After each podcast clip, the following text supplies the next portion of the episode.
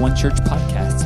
We hope you enjoy this message, and for more information, please visit us on the web at onechurch.net. Well, um, just as I said, it's about people, and today uh, that's what we are focusing on.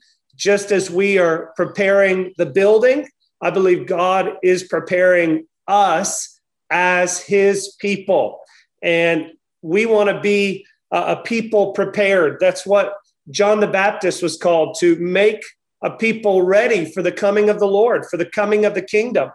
And I believe that that's part of what God has for us in this season, that we are being prepared as a people. And part of that is that we would be prepared uh, in the area of the prophetic. And I know maybe some of you uh, maybe more familiar, more experienced uh, around uh, the prophetic and the gift of prophecy and the office of a prophet. Um, if you're unfamiliar with it, Ephesians 4:11 says that God has given apostles, prophets, evangelists, pastors, and teachers for the. I think I got them all there for the equipping of the saints. Um, for the, the building up of the body. And so those five gifts are essential in order to build us as God's people into who He's called us to be. And today we have an incredible honor. Uh, and I really mean that an honor to have a great friend uh, with us today who is a prophet. And uh, he doesn't walk around with a t shirt that says, I'm a prophet, but it's the fruit of his life. And uh, I'm talking about my friend Russ Klein, who's with us this morning. And I know most of you don't know Russ. Uh, Jarrett knows Russ. Uh, Hannah Stoddard, you know Russ. Uh, but the rest of you are just meeting Russ for the first time today. But Russ has been a family friend of, uh, of ours for probably 25 years. Uh, in the mid 90s, uh, I got to, I was in high school, but I went with a group that Russ and his wife Kim were a part of to Russia and uh, we've known them for many, many years. And um, when I say that he is a prophet, it's the fruit of his life. Uh, God uses Russ uh, in an incredible way. And um, it's not about being, you know, spooky or kind of hocus pocus. Uh, it's really about uh, bringing people into a greater awareness of the presence of God and the voice of God and that is essential for us. Uh, and so Russ and I really had been talking for a few months about the right moment to have him come. And uh, we weren't able to find a moment that his schedule and our schedule and our meeting time lined up. And uh, so when we had to move online today, I said, man, I feel like this could be the moment. And I reached out to Russ and he said, I am available. And so, Russ, we're so uh, excited to have you with us today. Um, like I said, Russ, most people don't know you, but most people have heard me tell a testimony uh, of yours, and that is the testimony of you and Kim believing God for your daughter Shekinah. And um, Russ, I don't want to steal your thunder. I don't know if you'll share this, but um, some of you have heard me tell the story of a couple that believed God to have a baby, and they had a word that God was going to give them a daughter. They had a name that God had given them for their daughter, uh, and they even had a room that they had prepared the the nursery in faith for what God was going to do. And uh, you know, honestly, at that time, I thought, wow, they've really stepped out. Um, they've prepared the room, they've got it ready and now they have the daughter that God promised to them. And Russ, I think she's 19 now. Is that right? Yep. 19. And uh, she is uh, the the daughter that that God spoke to them that they would have. And so, uh, even as Russ is with us today, I think God just wants to impart faith into all of our hearts for what He wants to do, and especially for those of you that may be believing God for children that have not yet had children. I believe God uh, wants to release faith into your hearts, just as God has put that faith into Russ and Kim's heart. And uh, so, Russ, thank you so much for making time in your schedule today. I know uh, you are in a hotel, you're going to be checking out and uh, traveling today. So thanks for making time for us. So I'd love to encourage all of you guys as much as possible just to focus in. You may want to grab a pen, a piece of paper, and uh, I believe that God's going to speak to us over the next 45 minutes or so. And so, Russ, I'm going to turn it over to you. And uh, let me pray, and, and then, Russ, I just uh, invite you to, to jump in. So, Father, we thank you, Lord, this morning for your presence. God, we thank you that where two or more are gathered, God, you're in the midst. And Lord, we pray that in spite of the natural challenges, God, we ask that you would come, Holy Spirit. We ask that you would invade every home, invade every heart. Father, we pray against distractions today. We pray everything technically would work. And God, we pray that there would be a gift of faith imparted into our hearts to receive not just Russ's word, but your word through Russ today. We thank you for it, Lord, in Jesus' name. Amen. Amen. Well, Russ, we'll, mute ourselves, but we're we're we're saying Amen, Hallelujah, and so you feel free to go ahead and take it away. Well, thank you, Justin. I appreciate it. It is uh, an honor to be with you all today. Uh, just by um, uh, way of information, Justin, my Zoom froze a couple of times during the last 20 minutes. So if it freezes while I'm speaking, We'll just have to try to. We'll, we'll do. We'll stop for discussion if it freezes on your end. We'll we'll. All right. break for Sounds discussion. real good, but it, it's great. It's uh, great to get a chance to to meet you all, um, even by Zoom for a little bit, and so uh, it's an honor to be with you. I'm actually over in Sarasota. Uh, ministered twice over here yesterday, and this afternoon I'll drive your way, and we'll be in Orlando for the General Council of the Assemblies of God for a week. But Justin was giving a little bit of introduction, and just so uh, we get to know each other a little bit more. Um, my wife Kim and I met at Bible college in the traveling music group, and been married now 37 years. And uh, for 35 years, we've been traveling around the world. So, by the grace of God, we spent 35 years traveling around the world. Uh, God has taken us to six continents and over 40 nations, uh, declaring the word of the Lord. And it's, it's been an honor and a privilege. Um, Justin was talking about the miracle we had of our daughter Shekinah. So Kim and I have been married for 17 years, traveling, ministering, and doctors told us we could never have children. And my wife is very prophetic herself. She had um, the audible voice of the Lord come to her and said, I will make you a Hannah. If you remember in scripture, Hannah could not have a, a child. She prayed and cried out for God to give her a son, and the prophet Samuel was given. And so um, in 1989, the audible voice of the Lord came to my wife and said, You will be in Hannah. In 1990, she had a visitation from the Lord. And in that experience, she saw a young woman uh, ministering in, in another nation. It was a large outdoor crowd, and signs and wonders and miracles were happening, and people were finding Jesus. And in this experience, my wife asked the Lord, Who is this? And the Lord said, This is your daughter. Her name is Shekinah, which many of you may know is the Hebrew word for the glory of God. And the Lord said, uh, My glory will be on her. So for, for um, what 10 12 years we declared around the world we were going to have a daughter named shekinah. So in early 2001 i was um, you say hannah stoddard is with you guys too? Is that right? Um, I, I, was with uh, hannah's dad and, and, a team from um, pastor ron johnson's church uh, in hampton. We were in pakistan. And so as we were over there training and encouraging church planters to reach the 58 unreached people groups in pakistan uh, my wife was back home in Hampton, Virginia, had a checkup, just a, a doctor's appointment, and found out for the first time she was pregnant. And so, uh, like Justin said, as our daughter is 19 years old now, she's been traveling with us all over the world. And so she was raised in uh, the atmosphere of, of faith, of the prophetic. So uh, Shekinah found Jesus, at, gave her life to Jesus at two years old. Three years old, began speaking in tongues. Five years old, she started laying hands on sick people and praying for them. They were being healed. At seven years old, she began to prophesy. And so it's just amazing. She's a normal, regular, you know, young adult woman. And, you know, she could be dramatic and all these other things. But in the midst of that, God uses a normal, ordinary young woman to uh, see the supernatural. And that's one of the things that I want to encourage you to remember is that God's not looking for the super spiritual. What he's looking for is just the available. And every one of us can be available to the Lord. You know, I jokingly tell people in scripture, God spoke to uh, Balaam. If you remember, God spoke to Balaam through a donkey. And so the, the only qualification to be uh, let God use you is to be a donkey. and so, uh, you know, God will use whoever makes himself available.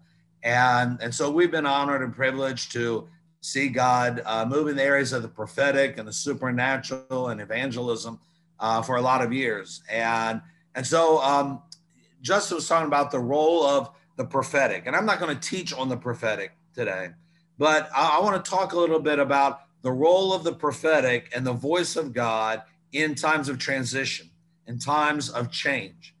And I think all, all of us can agree that our whole world is in a time of change, a time of transition.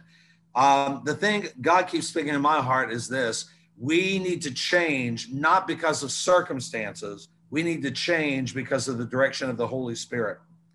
Um, I had a good friend that many times he would react to circumstances and his his ministry his life many times were all over the map because he was constantly reacting to something he saw as a negative or a, um, a, a circumstance that didn't fit what he thought should be and so he was constantly reacting to things and i said to my friend you need to respond to the holy spirit and not react to circumstances so I want to say this to all of us that the change that God is doing in the church is not because of the pandemic.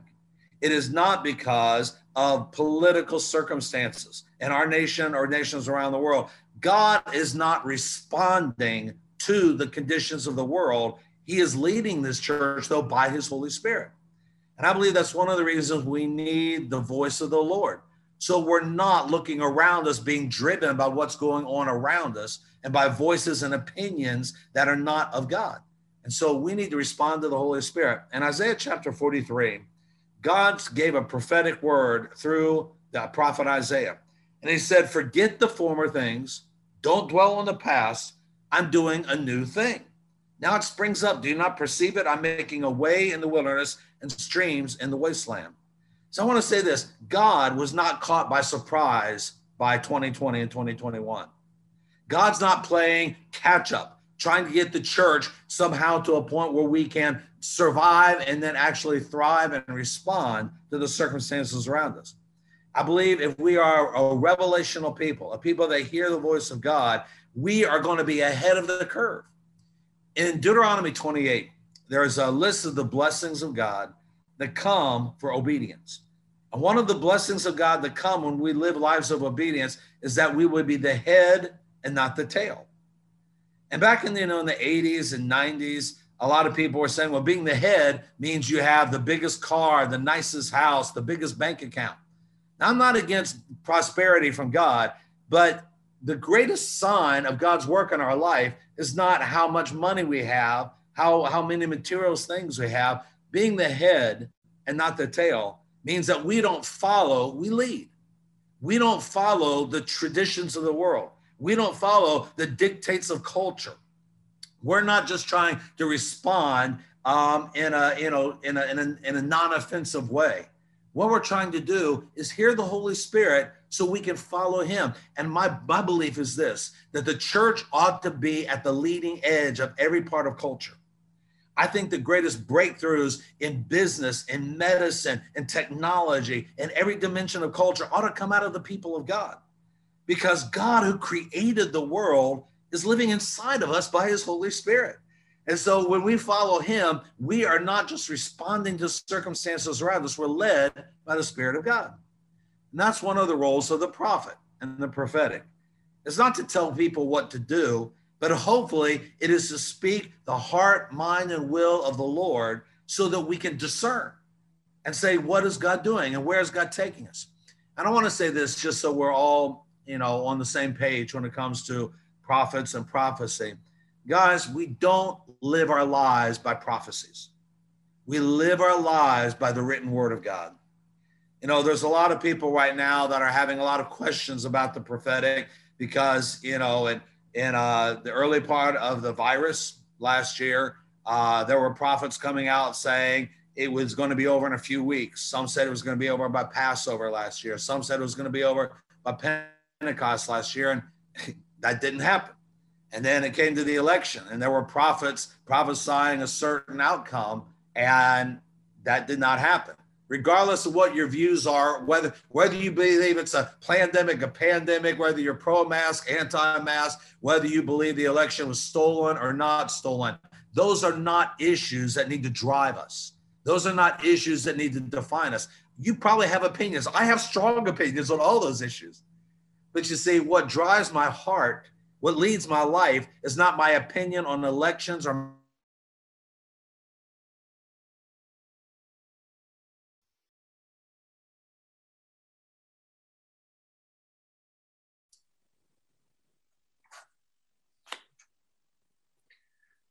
That's a good point.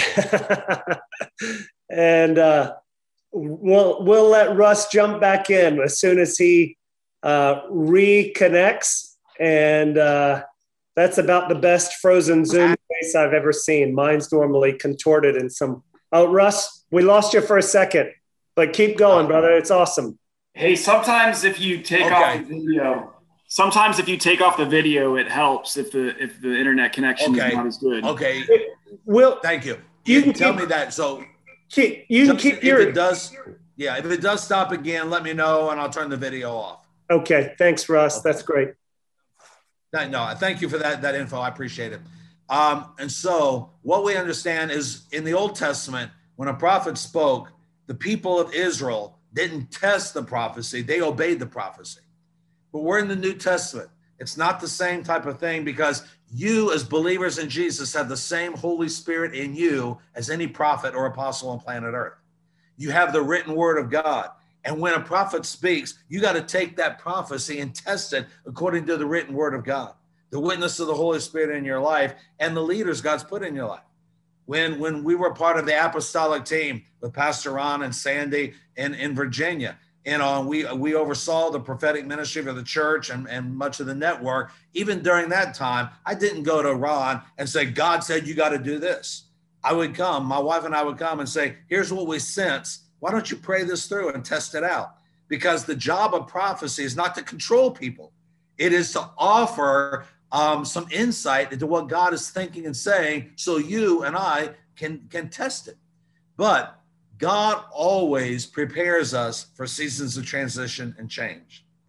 Uh, before there's a visitation of God, before there's a revelation of the glory of God, God will raise up prophets that will prepare the people, will call the people to repentance, will lay out um, at least a, a, vision or a thumbnail of the change that God is bringing.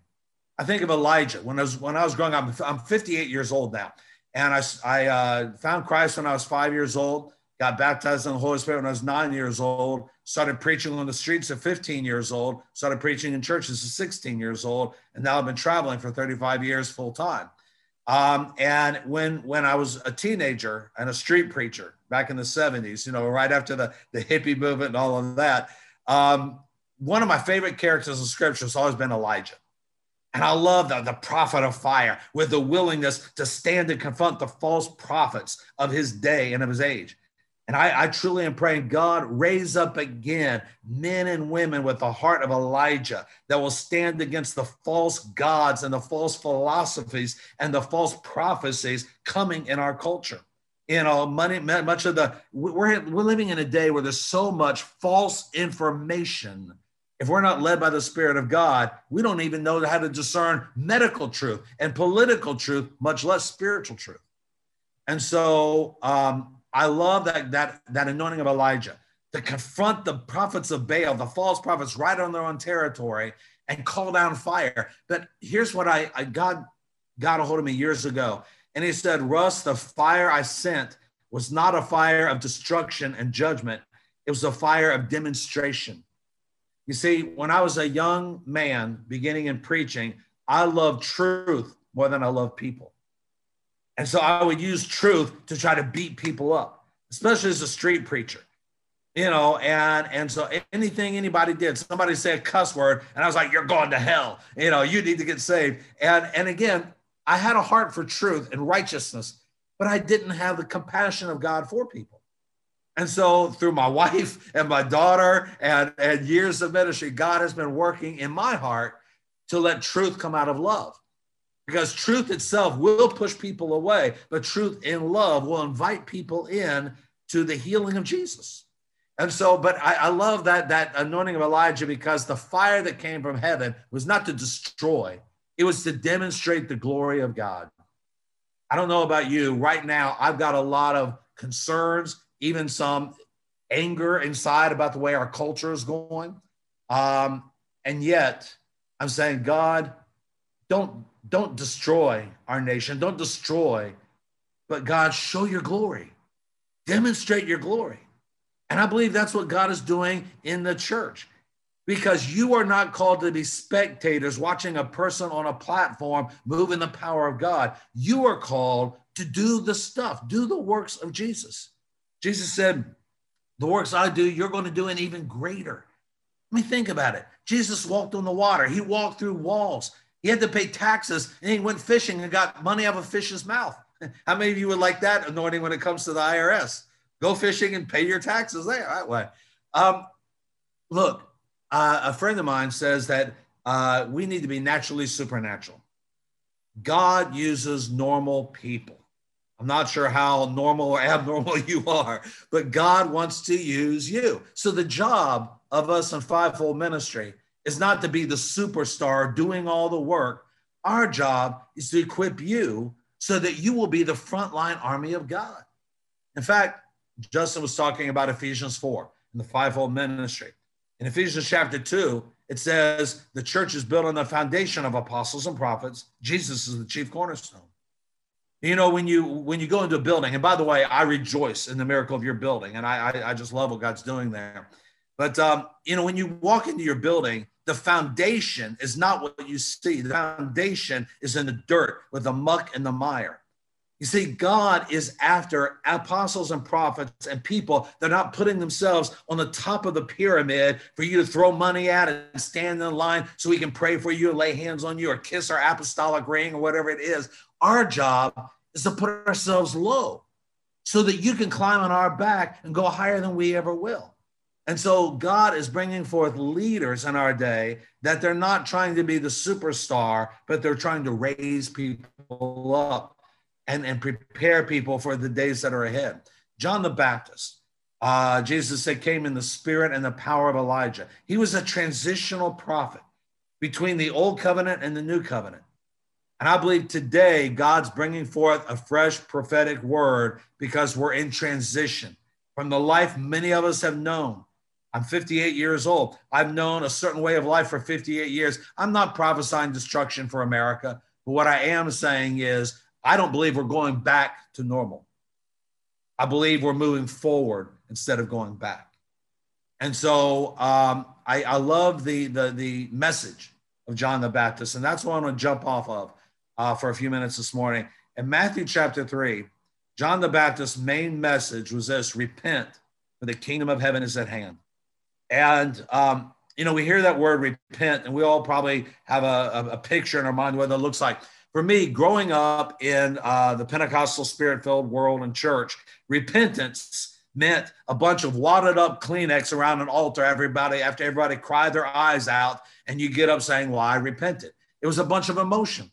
And I'm not against emotion. You know, if you've hung around, uh, you know, Justin's dad, you know, he, I, I, one of the things that drew me instantly to Pastor Rod is both of us cry at the drop of a hat you know, and, and, so there are pictures of us in Sweden and China and different places, both of us just pouring tears. Emotion is great, but repentance is not just emotion. Repentance is actually a change. Um, you know, Kim and Shekinah and uh, uh, Kim and Shekinah, they'll put on, um, you know, Hallmark. They'll put on a chick flick uh, you know, my definition of a chick flick is 55 minutes of sad, and finally at the end, something good happens, you know, so you have a good cry. Um, you know, that put on a chick show, and I'll do the man thing. I don't want to watch that. Five minutes later, I'm sitting there, you know. I found this I can cry without changing, I can get emotional without really changing. I can go into an altar and feel bad about my sin but when I get up from the altar, I found that it's up to me whether I live that change or whether it's just an emotional response to a song or a sermon. And I believe God is calling us to repent as a church. But I love the way a different translation phrases Matthew 3 2. Instead of repent, it says change your attitudes and actions. And when it says an invasion of the spirit is imminent, or I mean, or, or it says the kingdom of heaven is at hand, the new translation says an invasion of the spirit is imminent. What does our nation need? What does Orlando, what is your region, what that little area uh, Justin said God's focusing them on? What do they need? They need an invasion of the Holy Spirit. Um, but that's not just going to fall out of heaven. It is the Holy Spirit arising through you to reveal Jesus to the people around. And so I believe God is working to bring repentance to the church, but I want to phrase it in a little bit different way. We all know we need to live lives of purity and holiness. We understand that many times the same sins of culture are in the lives of the church. But I don't want to focus on that for this morning. I want to say we need to repent for the way we've done church. By and large, in the American church, we made an audience and not an army. You are not called to be an audience watching a performer. Where we live in Hampton, Virginia, is a big military area. My dad was Navy. Um, if you go into the military, at least I don't know what the new military is like, but when you go into the military in years past, you would go to a boot camp. And in boot camp, they didn't care if you had a bad day. They didn't care if you were mentally unstable for the moment, like some of our Olympic champions, and you can have opinions on all of that. Uh, you know what? They didn't care if you had a sniffle. You had to get your rear end out of bed early in the morning and you had to run all day. God is giving us leaders that love us, but they're going to kick our rear until we become good soldiers of Jesus. And there has been such a wimpiness, a crybaby. Those of us that have had the privilege of going international and seeing people that actually have to suffer for the cause of Christ and are actually being persecuted, I, I just I, I shake my head in amazement of American Christians that think we're being persecuted because we have to wear a mask. I don't like masks. I do believe there's an agenda behind some people that have power and are forcing things. Please don't misunderstand that. But for the American church to be such crybabies that we think we're under persecution, Jesus is gonna come tomorrow because I have to wear a mask. Guys, that's such a crybaby and endure hardness as good soldiers of Jesus. And sort of part of the role of the prophetic is to call the church to repentance, which means change the way we do church. Um, let, let, let, me ask, uh, and, and obviously it can just be church service where the presence of God is so strong, it feels like you're almost almost literally caught to the heavenly realm. Have you ever heard a phenomenal sermon? Probably every Sunday Justin preaches, right? A phenomenal sermon. Um, have you had ever had uh, just awesome worship where man the presence of God is so strong, or a thrilling prophecy about the future of what God's doing? Here's my thinking: if awesome services, thrilling prophecies, of magnificent buildings, uh, uh, powerful worship, if these things would have changed our nation more you know buildings and buildings are great. You just need better preaching and and longer worship. I, I want to say this. We have got to see a shift in the way whoever said it they say einstein whoever came up with it but they said the definition of insanity is continue doing things the way you've always done them and expect different results I want to encourage you as you as a church, one church was a park district, as you all transition, not just into a new building, but into a new season, don't go back to comfort. It's not that God's going to do away with worship and prayer and the word, no, but the way we approach it, I believe, has got to be different as we move into a new season and a new time. My wife, Kim, has a lot of dreams prophetic dreams from God. And she had a dream one time I want to share with you as a, uh, an analogy to some of the transition God, I believe, is bringing. In the dream, her and I were driving along in a beat up old station wagon. And as we drove, we drove up to a six story McDonald's. We get out of the station wagon, we go into McDonald's, and every door we open, every room we go into in the six story McDonald's is a church service youth, kids, worship, whatever it was. But we felt an oppression in the, the building. We wanted to escape. So we ran out of the six story McDonald's to the parking lot where we'd parked our station wagon, but the car had disappeared. And we were running around frantically around an empty parking lot trying to find a vehicle to escape. Suddenly, in the distance, we spotted a brand new, bright red convertible sports car. And somehow we, we knew that was our car. So we ran and we jumped in the car and we sped off over a bridge that you couldn't see the end of. Now, Kim has a lot of dreams from God. I rarely have dreams from the Lord, but God tends to give me the interpretation of dreams. And I know that sometimes dreams like that can seem non- nonsensical, but I encourage you take the things that God that you're seeing and feeling and hearing and ask God if there's meaning behind it. In most dreams and visions, a vehicle represents your vehicle or method of ministry. An example would be a jet airplane would be international ministry. A school bus would be educational ministry. A, a semi truck, 18 wheeler would be resource ministry. A station wagon represents a family car. It represents the local family or the local church. But the station wagon is not a vehicle that is current and relevant today. It is a vehicle of a generation ago. When I was a kid, when I was a teenager, you know, families that were big, they didn't have, didn't have minivans. We had station wagons. And can I tell you, the station wagon in this dream represents the way we've always done things. It's the way church has been done for much of our lifetime. But if we get stuck in the methodology of the past, God doesn't change, but God does move on. And so we have got to move with God and not stay stuck in our traditions of the past. But the traditions of the past, and, and the, you know, thank God, it's what God did yesterday, but it's not necessarily what God's doing today. And if we stay stuck in yesterday's anointing, yesterday's revelation, yesterday's methodology, it takes us to a six story McDonald's. In the dream, we believe McDonald's represents fast food Christianity, and that is the American church. I want it quick, I want it cheap, I want a value menu. I want to drive through. I don't want to have to get out of my car. I don't have to come in. I don't want to have to work. I want to tell you what I want and you give it to me and don't expect much of me. That's the American church. Throw out something that's going to make me feel good for the moment. I want it to taste good for the moment, even if it's not healthy for me. That's the American church by and large. And Kim and I have eaten at McDonald's all over the world. I don't remember, Justin, if we ate at McDonald's in Moscow or not as a team, but um, we've eaten at McDonald's all over the world. And by and large, McDonald's are the same no matter where you go. Go. They're a franchise.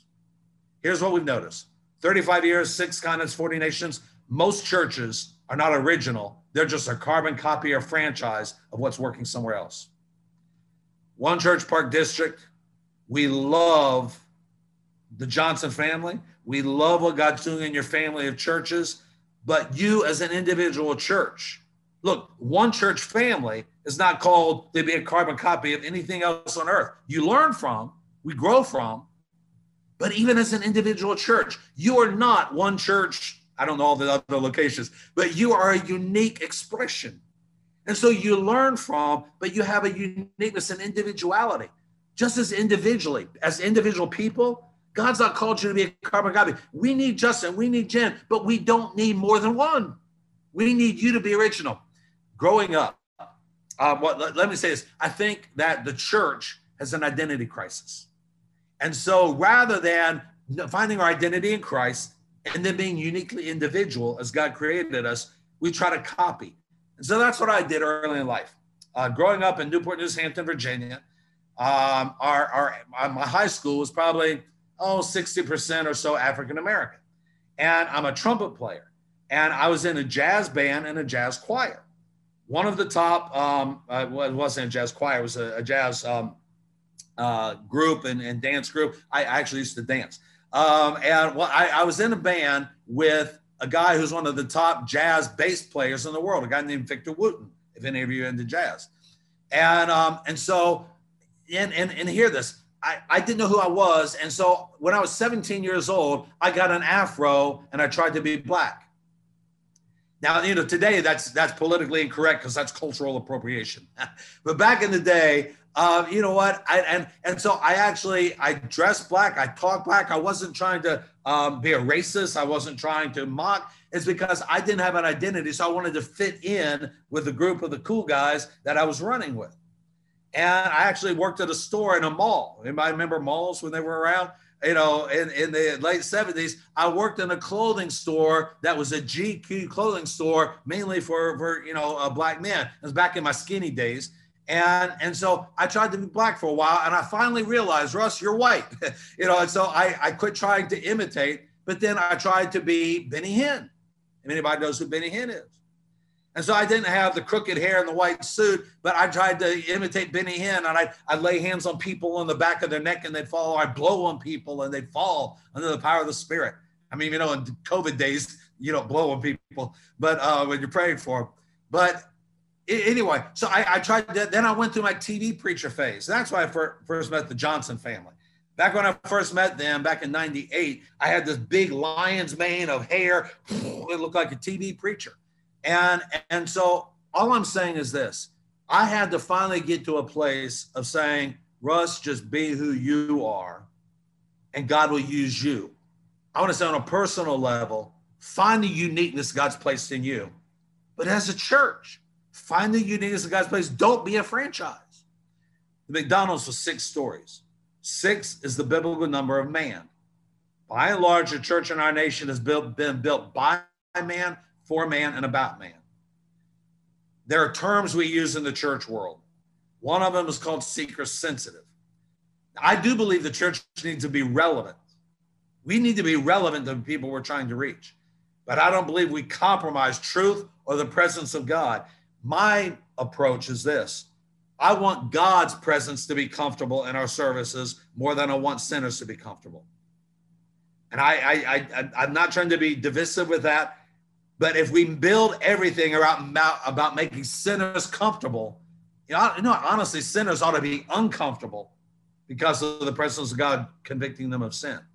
So I believe in being relevant. I don't believe we have to use church words and old time tradition but I am more concerned about the presence of God being welcome than I'm about people feeling welcome. If you understand what I'm trying to say, it's not one or the other, but I believe God's presence being welcome is even more important than than just visitors being welcome.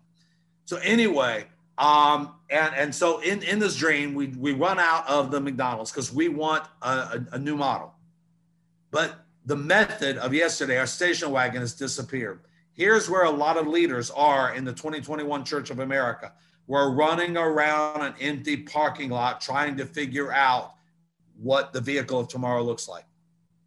There are a lot of ministers, a lot of leaders saying, What do we do? And, and, and you know what? Zoom is great, you know, and, and online stuff when we need to do that. But I don't believe the biggest change for the church of the future has anything to do with technology.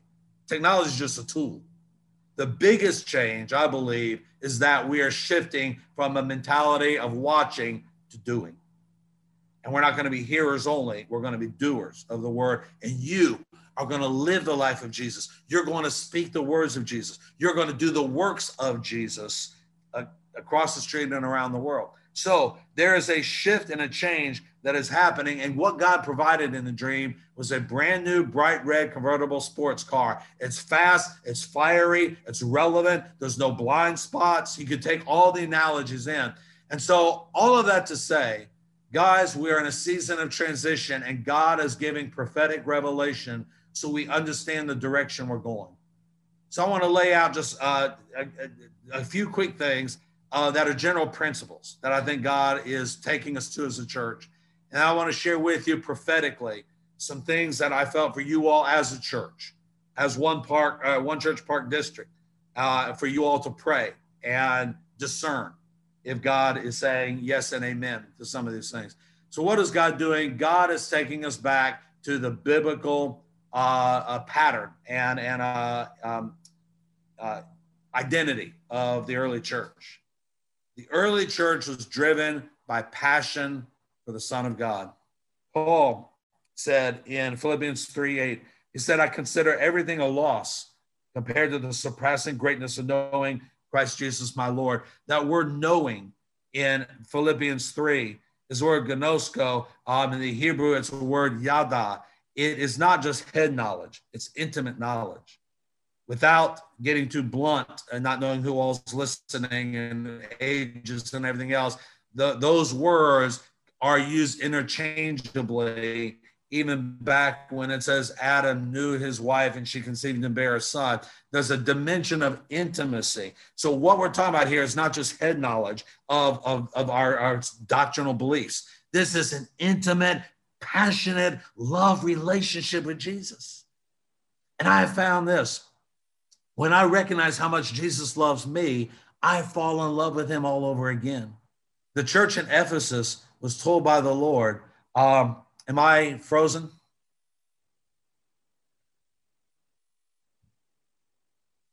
Okay. You're good, Russ. You My voice can, is back.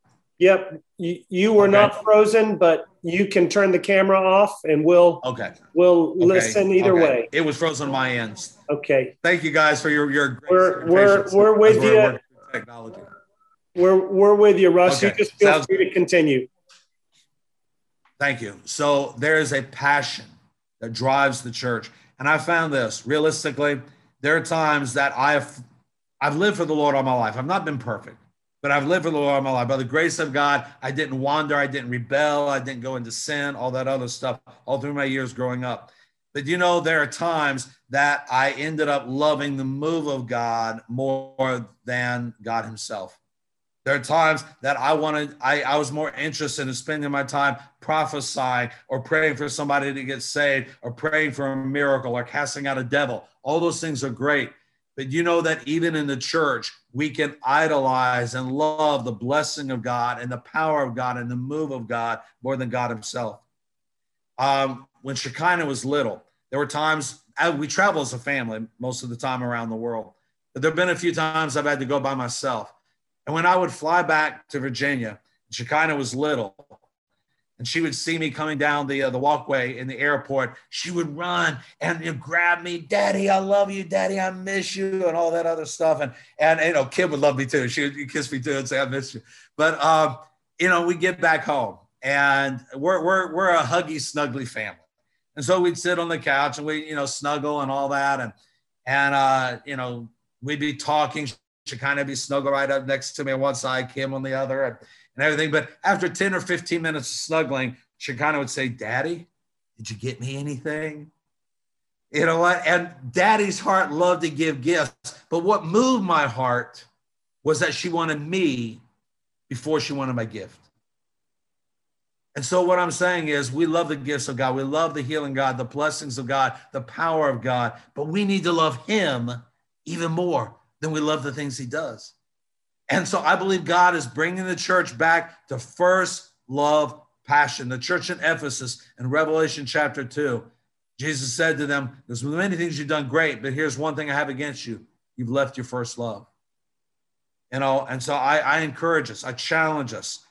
Let a revelation of the, the heart of God um, be, be released in you again. Song of Solomon says, Love burns like a blazing fire like a mighty flame.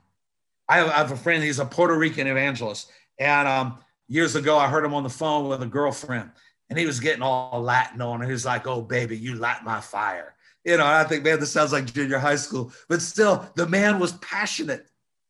There's a passion that we need to express, and it's in our worship, but it's not just the songs we sing, it's the life we live.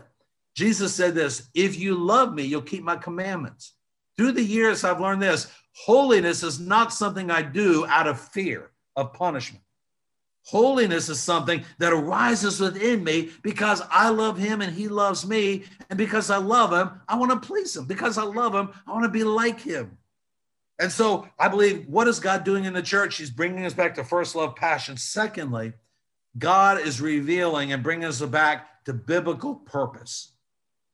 The church, it seems, in our nation has had so many diversions of our ultimate purpose. What is our purpose? Jesus gave us in Matthew 28. We have the great commandment love the Lord your God with all your heart, soul, mind, and strength. That's our passion. But then love your neighbor as yourself. That leads into the great commission or the purpose.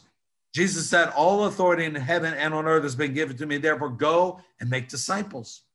And so the purpose is that Jesus would be revealed so the lost would be drawn to him and that culture would be shifted by the evidence of the kingdom of God. The word says this, and Luke, I believe it, it says, The kingdom of God is in you, and the kingdom is not meat and drink. In other words, you can't measure the kingdom God by outward statistics. The kingdom of God will influence culture, but the kingdom of God is not measured by culture. The kingdom of God will include justice. It will include equality. It will include helping the poor and the needy. But you can't measure the kingdom of God by outward statistics because the kingdom of God is not meat and drink, it's righteousness, peace, and joy. Meaning, in the midst of whatever turmoil is around us, we as believers in Christ can live with righteousness, peace, and joy, and then influence the culture around us but our purpose is not to be um, to be uh, what's the word i'm looking for? Our purpose is not just to have the biggest following on social media. Our purpose is not just to be counted among you know the fastest growing churches in america. Our purpose is to reveal jesus so that people will be drawn to him. I love prophetic anointing. Justin was talking about earlier. I love when god gives words of knowledge. Um, you know there are times my wife has it more than me, but there are times God's given us people's names, uh, part of an address or a phone number, details about their past or their future. And I love when God does that kind of stuff. But see, the prophetic anointing is not primarily about predicting the future. The prophetic anointing is not primarily about being able to tell you details of your life. Guys, I can take you to witch doctors and psychics that can tell you your address. So the, the purpose, I'm, I'm not against the prophetic doing that. But in, in modern day American prophetic ministry, it's like we've, we've gotten so enthralled with people that can tell us details about our life that we've forgotten the main purpose of prophecy. Revelation 19:10 says is to re, is to bring the testimony of Jesus. The spirit of prophecy is the testimony of Jesus. So the greatest prophetic anointing is not somebody who can predict an election or tell you your address. Those are great. The greatest prophetic anointing is when you, the body of Christ, reveal Jesus to somebody around you. It might be a cup of cold water in Jesus' name. It might be a word of encouragement. I was going to say the cashier at Walmart. Of course, Walmart doesn't have cashiers anymore. Uh, uh, you know, so you know, anytime God directs you by His Spirit to reveal Jesus in a big or a small way. That's prophetic. And so that is the purpose of the church. It is to reveal Jesus so that people will be drawn, they'll find Christ as Savior, be born again, and become disciples. For the years I was a street preacher, from 15 years old till about 30 years old. And it was Mardi Gras, Indy 500, New York, Chicago, LA, London, Warsaw, all over the world. And I carried 10 foot cross and preached on the streets and trained hundreds of people, thousands of people to do the same thing. And I love all of that. Born again and become disciples. For the years I was a street preacher, from 15 years old till about 30 years old. And it was Mardi Gras, Indy 500, New York, Chicago, actually encountered Jesus. And I've begun learning my job isn't to get people to say a prayer, it is to reveal Jesus in word, in deed, in love, in truth, so that they will be drawn to have an encounter with Jesus that changes their life. So, number one, passion. Number two, purpose. Then I believe God is bringing us back to the biblical pattern, which I talked about a moment ago, and that is you're an, ar- an army, not an audience. First Peter 4:10 since each one should use whatever gift he's received to serve others, faithfully administering God's gift in its various forms. You have a gift. There's an anointing in your life. Um, a, a, mutual friend of ours uh, with, with, with, Justin and Jarrett, um, Gary Klein. Gary was part of our apostolic team in Virginia. Um, and Gary and I were all over the world together. In fact, Gary and I were rooming together in Pakistan in 2001 when my wife, wife found out she was pregnant with Shekinah. For the last 10 years, Gary and his wife Sabrina have been living in Israel and Jerusalem as part of the leaders of Succat Hallel, a house of prayer over there. And I love the way Gary Klein taught this. He said that we are to be the key that opens the door for the glory of God to come in and be revealed in our city. He said, but if you ever look at a key, there are a lot of points on the key. There are tall points, small points. There are, you know, uh, valleys, if you will. He said, but unless every point on the key is sharpened and in place and functioning, the key will not work. Every one of you are a point on the key.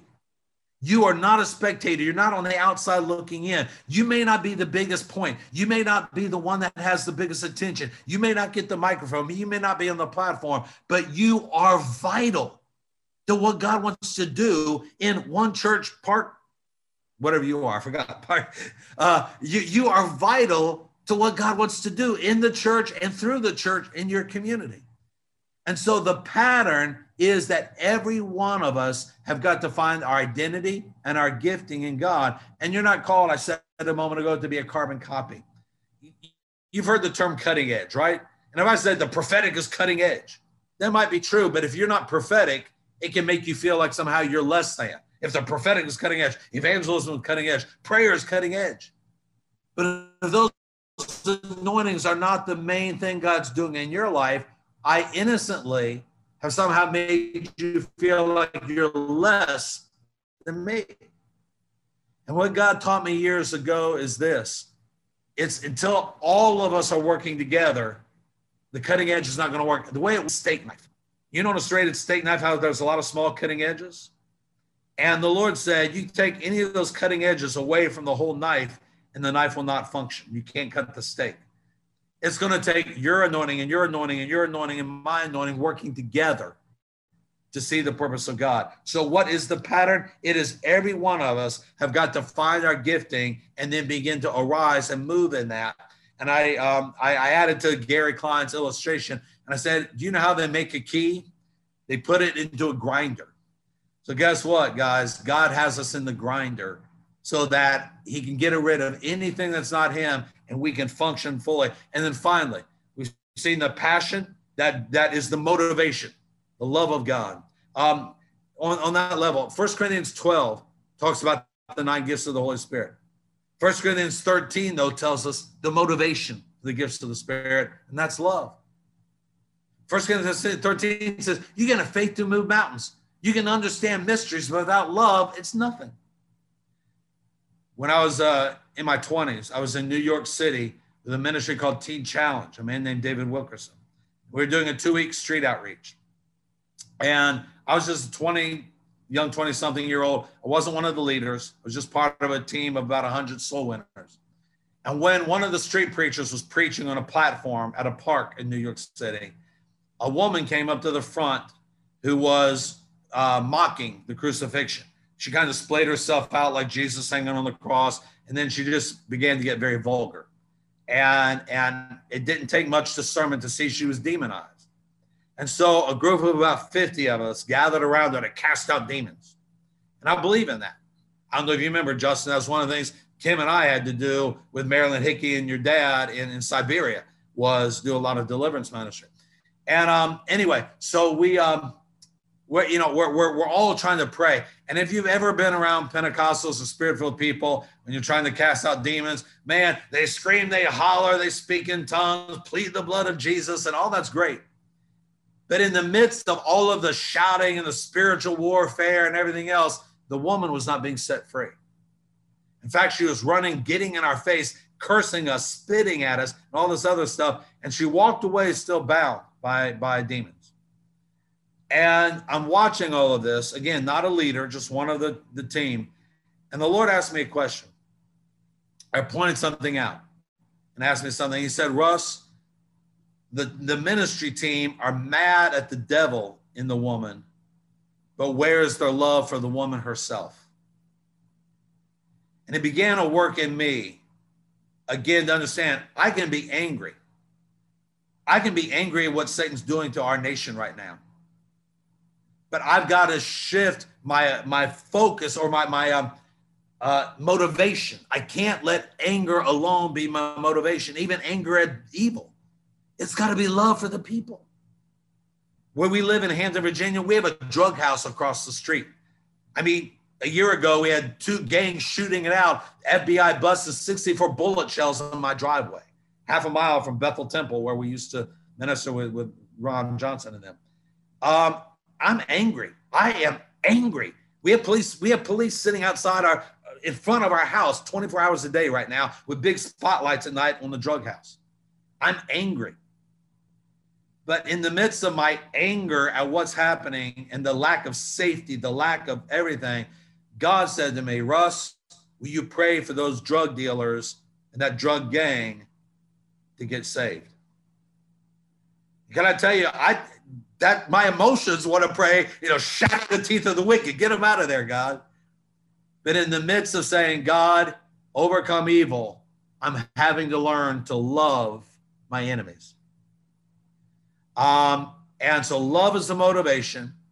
The purpose is the revelation of Jesus, so people will be drawn to him and culture will be shifted to the atmosphere of the kingdom of God. The pattern is that every one of us are involved, vital to what God's doing. But then lastly, the power.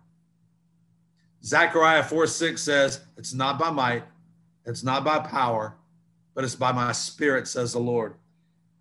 If we're going to see a transformation in your neighborhood of Orlando, if we're going to see a transformation in our nation, it's not going to come because of our fancy sermons. It's not going to come because of beautiful buildings. It's not going to come because of awesome worship songs. All these things God will use, but it's going to come by the demonstration of the power of the Holy Spirit. Paul said, I come to you not with the words of man's wisdom, but a demonstration of the Spirit's power. See, right now, everybody in our nation has an opinion, and well, we should. We all are entitled to our opinion. But right now, the church is just one voice among many. And if we keep trying to win people by sheer force of argument to our viewpoint of the gospel, of Judeo Christian values, if we try to keep, keep winning the war just by words, we have already lost the battle. When I was a street preacher, I, I close with a couple thoughts here, an illustration. Kim and I, we had our first wedding anniversary. We went from Springfield, Missouri, where we were still attending Bible college, to St. Louis for a couple days for our first anniversary. We went to the St. Louis Zoo. As we walked in, there was a Moonie. I don't know if anybody remember the Moonie. No, no, he was a Hare Krishna. I don't know if you remember the Hare Krishnas, know who they were. Um, uh, but you know they wore the robes and the uh, uh, the sandals. They shaved their head bald, and uh, you know, sorry, Justin, no, I'm playing. Uh, and, you know, shave their head bald, all this other stuff. And, but they they were known for being peaceful and meditative and transcendental. And so, having being a street preacher at the time, and I'd studied the cults, so I knew how to dismantle the man's theology, his his his doctrine, his his philosophy. I spent an hour and a half completely destroying the man's belief system. I had the Hare Krishna so mad, he was screaming at me. He, he lost his transcendental peace. But here's the thing, guys I won the argument, but I lost the soul. It's going to take more than the words of philosophy, it's going to take the demonstration of the Spirit's power. And you don't have to be a prophet. You don't have to be an apostle. You don't have to be a preacher. All you have to be is a follower of Jesus. John 10 27, Jesus said, My sheep hear my voice. You don't have to be a prophet. You don't have to go to prophet school. You don't have to have a prophet lay hands on you. You don't have to give an offering to a prophet to hear God. You're a sheep of his pasture through Jesus. You can hear the voice of God. Mark 16 says, They that believe in my name, they will cast out devils. They will speak with new tongues. They will lay hands on the sick and they will recover. So I'm challenging you, I'm encouraging you. in this season of transition and transformation into a new dimension, a new season of what God's doing not in reaction to the pandemic, not in reaction to rising socialism and, and, and deception in our nation, not in reaction to everything going on, but in response to the Holy Spirit preparing us for a day of the revelation of the glory of God. Isaiah 60 says, Darkness covers the, earth, thick darkness over the people, but my glory rises upon you, the people of God. This is the moment and the greatest threat of darkness in my lifetime for our nation. And it's been happening around the world for decades, for generations, for millennia. That in our nation, the rising darkness and spiritual darkness and everything else, it is the day for the church of our nation to arise, not to win battles philosophically and politically, but to reveal Jesus because my opinion is this no matter who's in the White House, if the heart of our nation doesn't change through Jesus, our nation will not be saved. No matter whether you wear a mask or not, believe in vaccines or not, the reality is it's going to take a heart change. And you and I are the ones that can lead people into that heart change revelation. And so, to wrap all this up, it is a time for transition. It's a time to repent for the invasion of the Holy Spirit is right in our grasp. The invasion of God to by his love and his power to change lives is going to happen through you, the frontline army of God. But that means we need to repent. Yes, we need to repent of the sins of the flesh, the sins of the pride of life, all these other things, the sins of the, the love of the world, the love of the flesh, the lust of the flesh, and the pride of life. We need to repent of that stuff. We also need to repent for dead religion. We need to repent for just wanting to have good church services and, and you know all that. We need to change the way we think, the way we talk, the way we live, so that we become the representatives of Jesus on earth. And then what I want to share, let me pull it up because I wrote it down. And Justin, um, you know me and you know the prophetic. None of these things are words of obligation. Um, and for for any of you, any of these things I say, um, your job and the leadership's job is just to take these and mix with everything else. The Bible says in 1 Corinthians 13 9, we know in part, we prophesy in part. No one prophecy is the entire revelation of our life, it's only a piece of the puzzle. But you take the things that God is speaking to you personally, the things that God uses other people to speak, and then you test them out and you begin to put them together, and God forms um, a, a, a, picture of what he's doing. So for you, um, one church park district, I felt the Lord say a, a couple things. One, I don't believe you're going to easily fit into a category or a model. Let me say this: there are churches that are called faith churches. There are churches that they are uh, praise churches, prophetic churches. There are churches that are uh, um, evangelistic churches, or they're churches that uh, meet the needs of the poor, the social justice churches, whatever. My, as I was praying for you all as a church, I felt the Lord say, You will not fit easily into anybody's box or definition. Now, that doesn't mean you won't have vision. It doesn't mean you won't have guiding principles. It doesn't mean you won't have vision statements and mission statements my encouragement to you all as a church and as a leadership is don't let vision statements lead you, but let the Spirit of God lead you. I preached a sermon. In fact, somebody reminded me in a class I was teaching back in Virginia of a sermon I preached at Bethel Temple many, many years ago. And the sermon was this Are we purpose driven or presence motivated? Moses said this right after he encountered God at the burning bush. And he was about to lead the people of Israel out of Egypt, out of bondage to the promised land. Moses said this God, if your presence doesn't go with us, we don't want to go. Here's how I phrase it to you all Have this heart God, if your presence isn't with us, we do not want to fulfill our purpose. If purpose is your driving thing, then it's easy to sacrifice the presence of God to fulfill the purpose. It's easy to let the presence of God dissipate as long as our programs are working. But that's not the kingdom of God.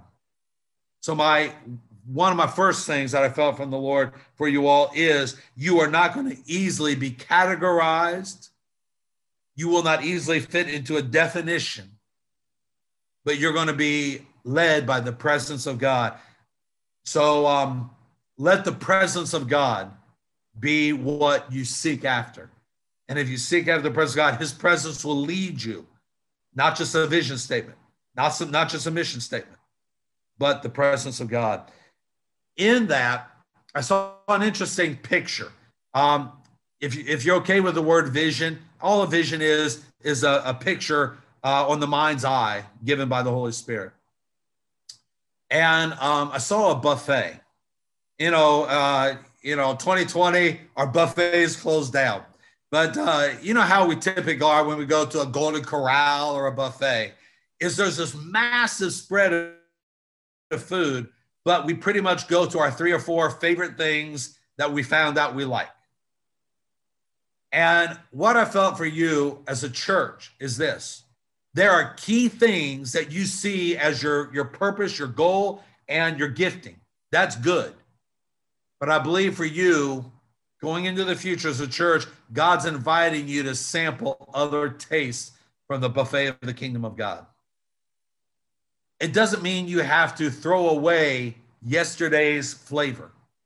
It doesn't mean you have to uh, copy somebody else. But I believe God says this, this is to be a season of discovery. Scripture says, taste and see that the Lord is good. You've seen that, you recognize that, but I believe God's going to bring opportunities your way as a church that are going to expand the flavor and the aroma of who you are. And so my my challenge is entertain moves of God, entertain revelations of God that are not just repeating the same thing, but they're expanding you.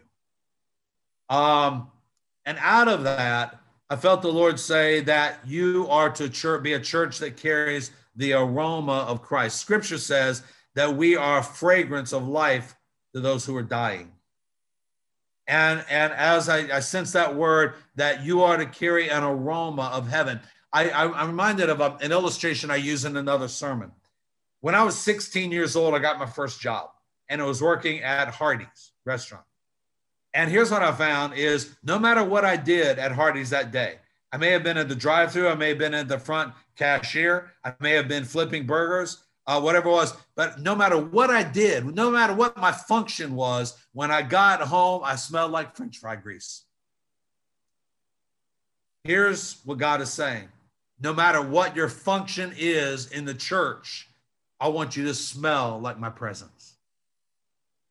There's an aroma of heaven that God is wanting to release. And I felt specifically that it's an aroma for the disenfranchised of, of culture. I don't know this neighborhood around you, Justin, you were referring to.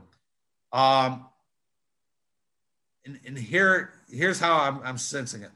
When I say disenfranchised, we automatically think the poor and the needy and the homeless. That's part of it. But I heard this it's not just the down and out, it's the up and out. See, people can be well off, people can be seemingly doing good on the outward, but inside they're broken. There's an anointing in your church, in your family for wholeness being brought to broken people, whether they're broken outwardly, physically, financially, or just broken inwardly. There is a real anointing of hope. I don't know all again. I Justin and I, you know, it's not that we disconnected, but we just have not really been able to be in touch a whole lot until a few months ago. We went and hung out at the coffee shop where I good coffee, by the way, and and and uh, and got a chance to reconnect. So I don't know all the the the anointings and ministries your your house carries, but I really believe that the Lord says you're going to be an aroma and fragrance of hope to hopeless people. Um, and so uh, sample the, the the the buffet of the Lord. Don't try to fit neatly into a category um, or model. Uh, be led by the presence of God and not just purpose statements.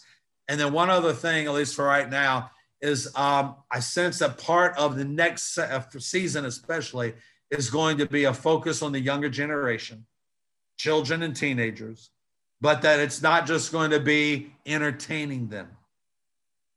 When I was nine years old, the children's church I was a part of, we had stories and games, but they also taught us how to pray for the sick, to cast out devils, to lead people to Jesus. As a nine and 10 and 11 year old boy, we were being taught to do the work of God.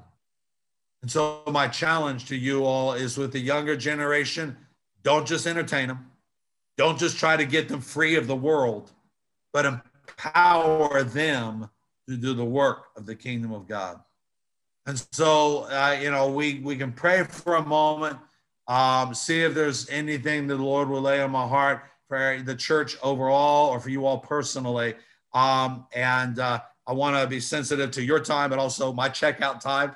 Uh, but uh, Justin, is there um, anything that you would like to uh, say, ask for me to comment on about what we've shared um, here before I, I pray and just see if the Lord shares anything else beyond where we've gone so far?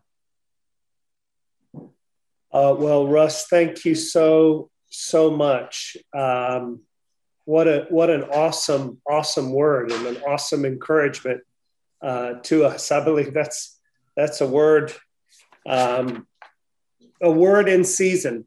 Um, and, and, I believe, and, and Russ, I'll have you pray in just a second. Honestly, I believe what you're saying um, is spot on, and also I believe that it's it's uh, the timing of you just speaking to us today. I know we're we're in on Zoom, and it it wasn't even our plan, um, but I think it was God's plan. And you know, we as we're moving into this uh, building, and of course, you know, I think in a in a bigger way, uh, the church at large uh, is in a tra- in a transitional season. And uh, you know for our church particularly we're in a transitional season. And i believe the the gift the anointing uh, of the prophetic is part of what god wants to stir in us. And uh, you said it a minute ago that um, you know the church is built on the foundation of the apostles and prophets jesus christ the, the chief cornerstone and i think part of what god's doing for us right now is uh, expanding the foundation, expanding the foundation so that he can um, build in a greater way.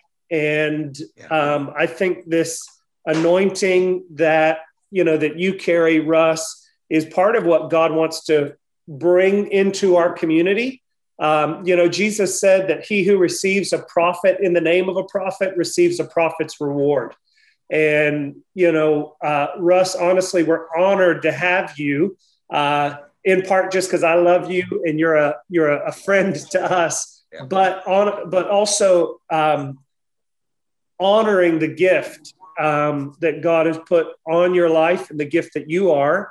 And that gift that God wants to release into our community. And I feel like it's a, it's a pivotal time, you know, for us. And I, I was just telling Jennifer yesterday, I said, What do you think God is saying right now? I mean, you turn on the news and it's like you don't even know what to believe exactly. anywhere. And I think part of what God is saying is, Let he who has ears hear.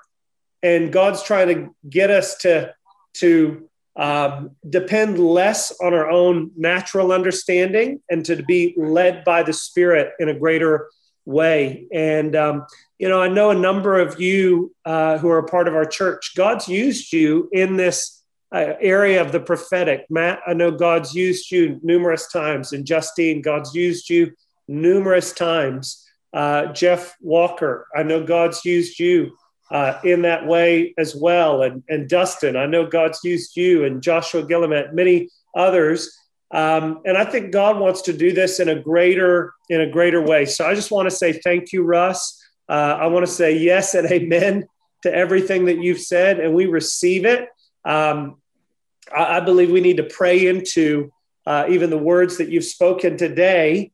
Um, but even beyond the words, and, yes, we receive the words, but we also want to receive of of the Spirit. We want to receive the impartation of the Spirit right. for God to bring us into um, a greater manifestation of what He's wanting to do. So, uh, Russ, that's all I have to say. Um, right. And uh, I know. Well, thank you. It, it has been my honor to to be with you guys today, and I, I want to pray. We understand prophets don't give gifts and anointings. God gives all gifts. Yeah. There's a, there is a, a mandate on the fivefold ministry to equip and release and impart. Paul yeah. said to Timothy, I want to come or stir up the gift that's in you by prophecy and the laying on of hands. Um, yeah. Where we're told to, uh, Paul said, I want to come to you and impart some spiritual gift. I want to pray with you all as a church that God will bring a fresh release. Mm-hmm. Um, there's a, there's a, in Revelation chapter four, John the Revelator has already been hearing and seeing, that in Revelation 4, there's a door, an open door to a heavenly dimension. And he hears an invitation, come up here, and I'm going to show you. I believe there's an invitation right now for you as a church, for us individually, but right now in this season, there's an invitation to come up to a higher dimension of revelation. And so we're going to pray that. I want to share just a, a couple of thoughts with a few of you individually. I'm not going to go long on this. And remember, if I don't give you a prophetic word. If somebody else doesn't give you a prophetic word now or at some time in the future, it doesn't mean God's le- left you. Doesn't mean God's mad at you. Doesn't mean the prophet doesn't like you. There are many ways of, of God speaking.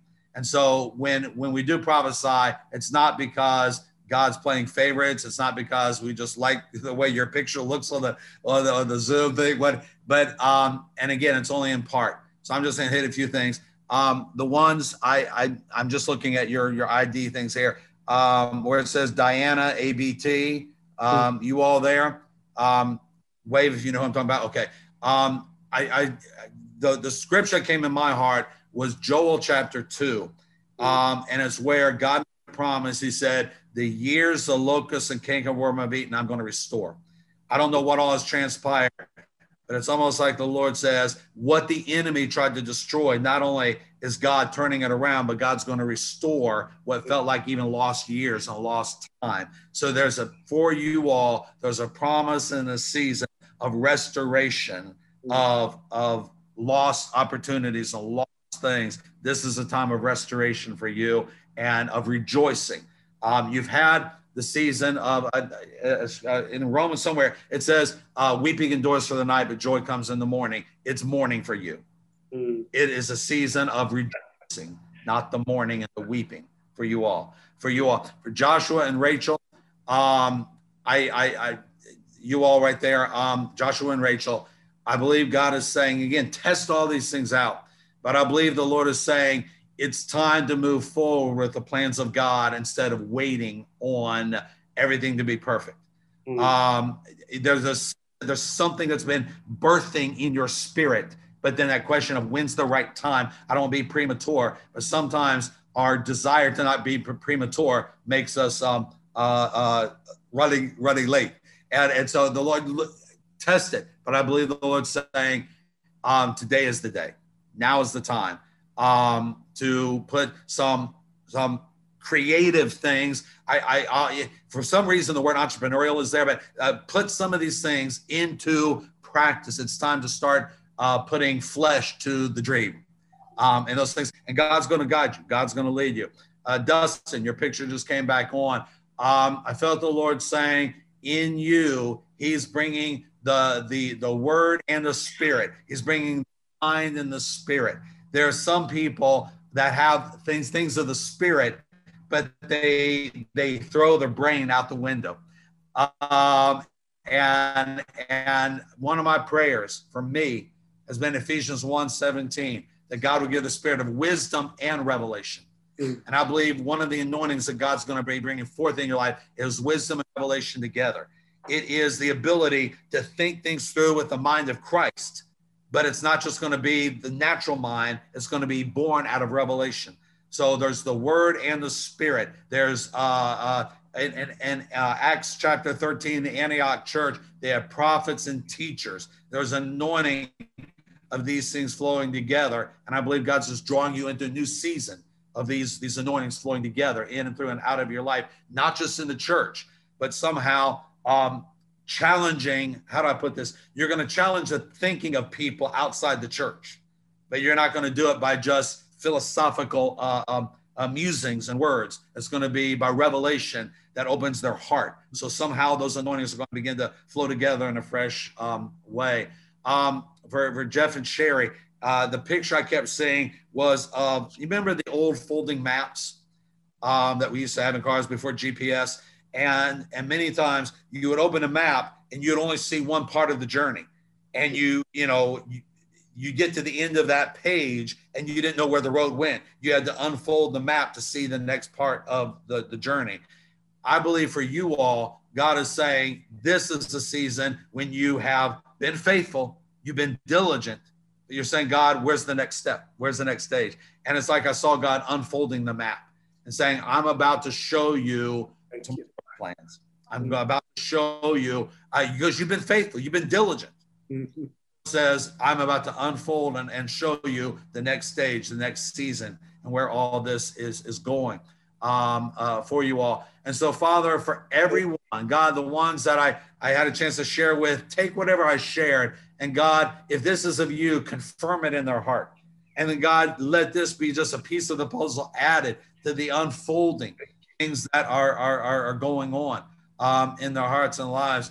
Um, Lord, for, for uh, Justin and Jen on a personal level, Lord, let this be a season of great rejoicing um, uh, you know, Justin, I know obviously the building and, and all the other things, there's rejoicing for ministry, but it's like the Lord says for you personally, your, your family personally, it's going to be a fresh season of joy. You all know, uh, having grown up in ministry, being in ministry, you understand that there are seasons that we persevere for the greater good, and there are seasons of rejoicing. Um, and the Lord just seems saying, This for you all personally is going to be a season of rejoicing. I heard somebody one time say, I think I may have been Marilyn Hickey years ago uh, that we worked with in Siberia, but um, she said it needs to be an anointing of ease. There are times we battle and don't give up, but there are times it just flows. And I sense the Lord saying, For you all, this is moving into a season and a, a time of ease and rejoicing, which is going to overflow out of you all. Um, and Jared and Justin, Justine, and, and for, for the, uh, you know, I know the natural things you all do, but my sense is, please test this out, that there are other creative ideas, and God wants to give wings to some of these creative ideas that are on the creativity you already flow in. Creative ideas, yes, they're going to come by revelation, but it's just like God says, and I don't know why the word wings is there, but it's like says there's a soaring like the eagles. There's the the, the, the wings of revelation on creative ideas. So God, uh, for all of them, Lord, not just the individuals uh, spoken to personally right now, but God, for every person, not only on the Zoom uh, call right now, but for this whole family, this whole church family, Thank you. for the impartation of revelation. God, I, I'm privileged to be a servant of God and a servant of your people in that role of the prophetic. But Lord, you are the giver of all gifts, but I stand in that place as a servant in the prophetic. And God, I pray and speak a release and impartation of revelation. God, dreams and visions and the voice of the Lord. God, angelic encounters, uh, heavenly encounters, but God will never worship the encounter. Lord, we're not going to seek encounters. We're, gonna, we're not going to seek these things. We seek you, Jesus. Yes, Lord. As we seek you, as we seek your face, as we seek your hand, as we seek your word, your will, and your ways and your heart, oh God, we pray that we would be open to every dimension and method of revelation of that biblical that you want, God. So Lord, we pray that we take off the, the barriers and Lord, we throw aside the doubts. Lord, we walk as sheep that hear your voice. We walk with faith. So, God, may this church arise, may this house arise, Lord, with um, revelation. Lord, I pray that that's that prayer of Ephesians 1. Let them have the spirit of wisdom and revelation. God, let prophets and teachers, let the word and the spirit be active even in their own body. Oh God, those that are called to be prophets and prophetic within their house, let them come to a new dimension, a new level, the open doors. And for everyone, even those that think, well, I'm not prophetic, God, we all can hear your voice. Thank you, Lord. I pray that release and that impartation. And God, it's for your glory. Jesus is for your honor. Mm. Pastor Ron preached a sermon years ago. I've echoed around the world, and it was why we go. And ultimately, it's for the glory of God. Lord, the reason we do everything is for the glory of God, for the honor and the glory and the fame of your name. So, Lord, transform us, transition us. May one church, family, and one church, Park District, Lord, be a forerunner, a people that are living not in re- reaction to the circumstances of life, but in response to the Spirit of God. Lord, we speak healing. God, in this season of battling, Lord, uh, a new wave and the Delta variant and all these other things, Lord, let health, strength, healing be released. Not only against this virus, but God, every disease and, and illness that would come. Jesus, in your mighty name, heal the sick, deliver the bound, even within our own midst. Yes. And Lord, let us walk in divine health. Lord, we will prosper when culture is struggling. We will be in health when sickness is around us. We will be protected. Psalm 91 God, even when destruction may be around us. And more, Lord, may we be a word of hope to the hopeless world around us and a light in the midst of great darkness. We thank you, Jesus, for you alone are worthy. Amen. Thank you, Justin, thank you. It's, it's thank been an honor to, to hang out with you for a while today. Oh, Russ, thank you so, so much. It is a, an absolute blessing and joy to have you and uh, just awesome to see God moving. And I can tell you, uh, listening to the words that you've spoken over people today, uh, it's the Lord. and uh, it is awesome. It is awesome, Russ. I know you know I've not shared with you anything about what anybody is going through, but uh, that is the Lord. And Russ, thank you um, just for for being such a blessing to us today. I'll say this to our church family, and Russ has, has not said this or put any obligation on his being with us today, but um, you know, the Bible says that uh, a workman is worth his hire. And Russ and Kim and their ministry, they go uh, under normal circumstances all over the world, in this season, all over America. And although we look forward to having them with us in person, uh, they've been such a blessing to us today. And if you feel like the Lord's put it on your heart to sow into their ministry, you can do that. Um, we'll receive a special offering uh, through our regular giving page, and you can designate it. Uh, you're familiar with the giving designations there. If you go to Park District, uh, the designation Park District guest speakers, that will in its entirety uh, today go to Russ. Well, we, of course, have our regular tithes and offerings, but uh, if you want to give and you feel the Lord put it on your heart to give something towards uh, Russ, we're going to contribute towards their ministry today. So uh, I just make that available to you guys. Uh, Russ, thank you so much for being with us. We look forward to having you with us in person sometime. And this was really the beginning of uh, an increase of relationship that I know that we'll have. And uh, if you've been blessed today, could you just give us a, a thumbs up just as a, a confirmation? And uh, guys, thank you all so much for being on today. I know uh, you've probably been in the same environment that I have. There's kids uh, around, and uh, so thank you guys for for making it a priority. Uh, we're going to be back together in person two weeks from today at the community center. Also, in the meantime, stay tuned to your email, to social media. We'll be giving you an update on our uh, upcoming events. Of course, our next workday coming up. we have rescheduled our men's uh, shootout for uh, a future date that is to be determined.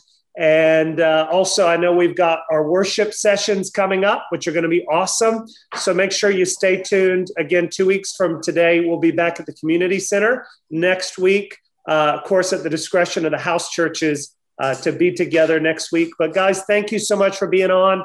If you need anything this week, feel free to reach out. Thank you, all of you that have been so kind and generous, uh, bringing food to, to us and to others that have been sick. Uh, it's just been a real blessing and a real gift. Thank you for uh, being the church in action. So we love you guys. Russ, thank you again. God bless you. Thank you all for being on today. Have an awesome day. We'll look forward to being in touch soon, guys. Bye-bye. See you later. God bless you all. Bye bye.